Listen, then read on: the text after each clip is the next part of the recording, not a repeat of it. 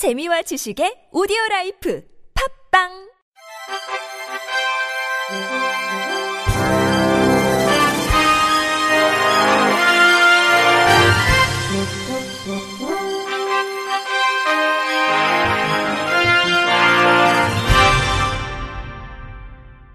청취자 여러분 안녕하십니까? 7월 5일 금요일 KBIC에서 전해드리는 생활 뉴스입니다. 정부가 오는 2029년 에어택시 상용화를 목표로 연말까지 미래항공기 운영체계 로드맵을 발표합니다. 2일 정부 관계자에 따르면 국토교통부는 에어택시 등 미래 항공기 운영체계 마련을 위한 로드맵 연구 용역을 발주했습니다. 국토부가 이 같은 연구 용역을 발주한 것은 미래 항공기 시장에서 국내 기술과 제도 마련이 시급하다고 판단했기 때문입니다. 국토부 관계자는 미국, 유럽 등 항공 선진국에선 비행기, 헬리콥터와 다른 형태의 전기 동력 수직 이착륙기를 활용해 향후 5년에서 10년 이내에 도심 항공 운송 체계 구축과 상용화를 위한 비행체 개발을 추진 중이라며 이에 우리나라도 체계적으로 준비해 나갈 로드맵이 필요하다고 말했습니다. 국토부에 따르면 실제 설계 제작 기술의 선점이 중요한 미래 항공기 분야에서 국내 기술과 제반 여건은 선진국에 비해 60에서 70% 수준에 불과합니다. 이에 따라 국토부는 오는 2029년까지 향후 10년간 에어택시 등 미래 항공교통 수단 마련을 위한 분야별 로드맵을 마련할 방침입니다. 로드맵은 기체 인증, 조종 자격, 운항 기준 등 분야별 제도 마련 기준 시점과 3년 단위의 중점 추진 전략을 포함합니다.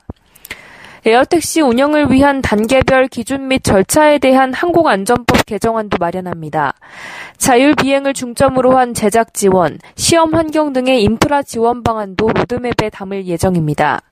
정부 관계자는 연구 용역을 통해 빠르면 연내 로드맵을 마련해 발표할 수 있을 것이라며 드론에 이어 에어택시 등 미래 항공기가 앞으로 교통 분야의 새로운 화두로 자리 잡을 것이라고 강조했습니다.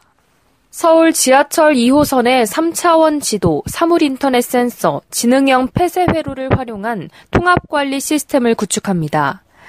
3D 지도로 화재 등 긴급 상황이 발생했을 때 기존 평면 지도보다 빠르게 파악할 수 있고 지능형 CCTV로 제한 구역 무단 침입 등을 실시간으로 확인할 수 있게 됩니다.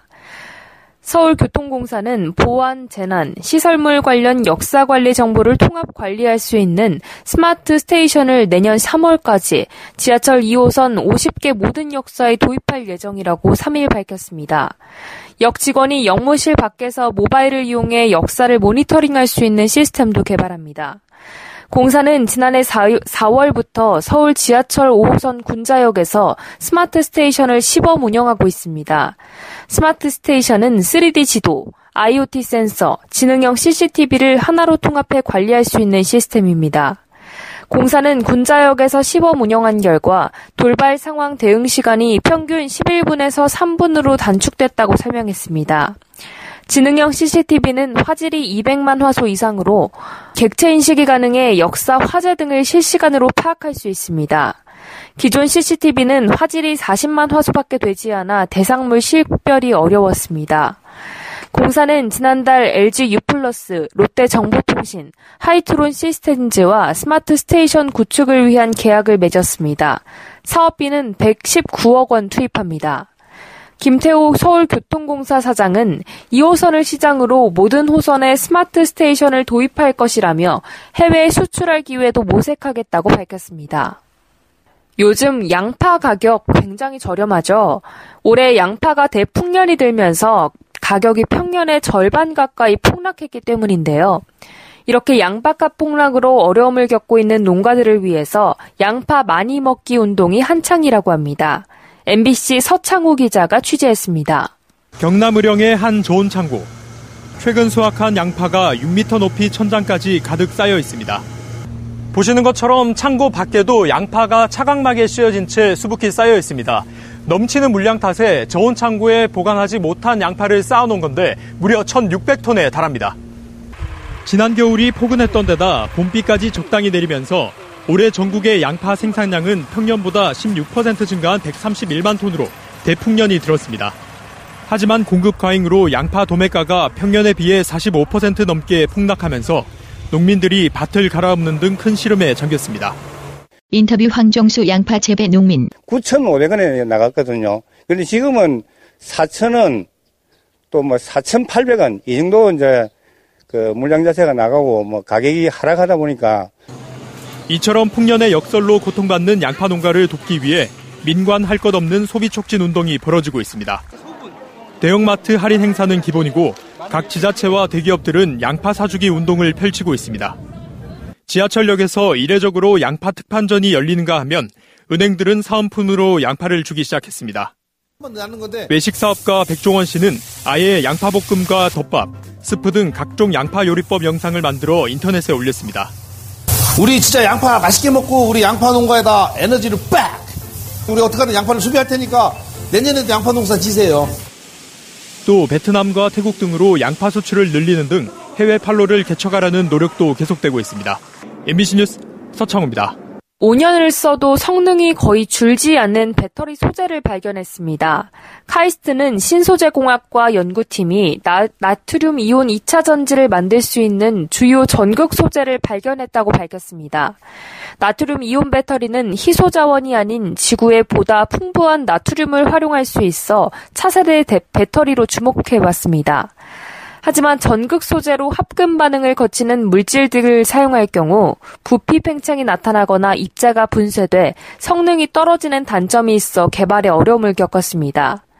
육종민 카이스트 신소재공학과 교수와 박재열 박사과정 연구원 등이 속한 연구팀은 나트륨 이온 배터리에 음극에 사용할 수 있는 소재를 찾았습니다. 황화 구리를 사용하면 충방전 뒤에도 안정적인 상태를 유지하고 성능이 유지된다는 것을 발견했습니다. 카이스트 연구팀은 황화 구리를 적용한 결과 입자 결정 사이에 경계면이 형성되는 사실을 확인했습니다. 이것이 입자 결정 구조가 팽창하는 것을 막았습니다. 황화구리는 입자 크기에 관계없이 저장 능력이 높다는 사실도 발견했습니다. 흑연을 사용한 배터리보다 용량이 17%가량 늘기도 했습니다. 새로운 나트륨 이온 배터리는 2000번을 충방전해도 저장 용량이 초기에 93%까지 유지됐습니다.